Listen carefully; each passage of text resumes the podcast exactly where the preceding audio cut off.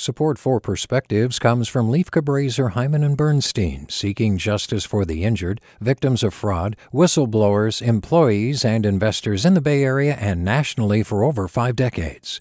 Online at lchb.com.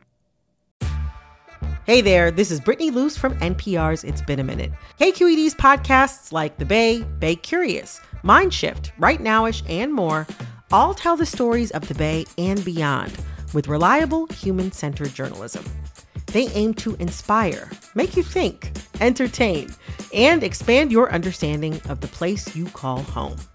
Here's how you can support podcasting at KQED.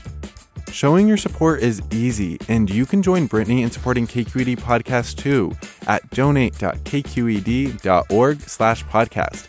That's donate.kqed.org slash podcast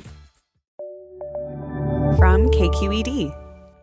Over the din of explosions and the glare of fiery missiles, Ukrainians have somehow found the presence of mind to write diaries of their experiences.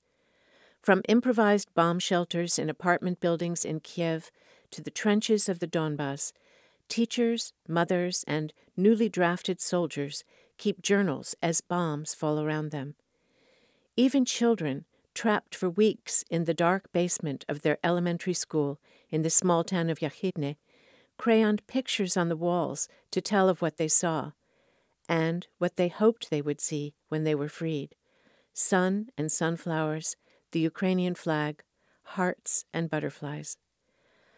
I find these tenacious diarists especially moving because we recently discovered my grandmother's diaries written about her life in Pavoloch, a shtetl southwest of Kiev more than a hundred years ago.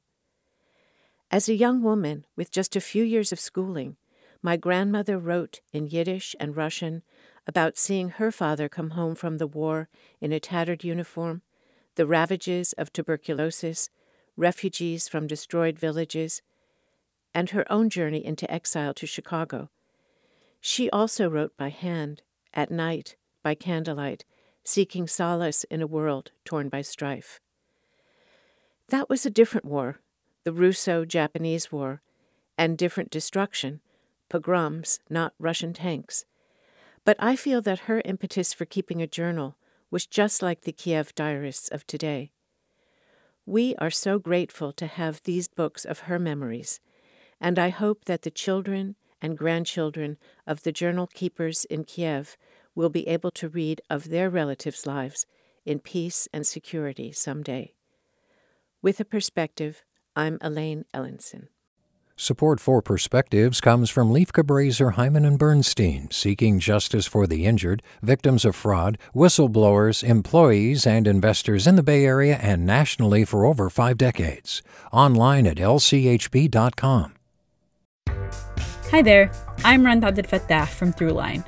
If you're listening to this podcast, you know that KQED produces exceptional storytelling that keeps you informed, inspired, and entertained. Their podcasts cover issues from your neighborhood to the entire country and everything in between. Support this work today. You can help us continue to bring quality podcasts to your ears. Just head to donate.kqed.org slash podcast. That's donate.kqed.org slash podcast.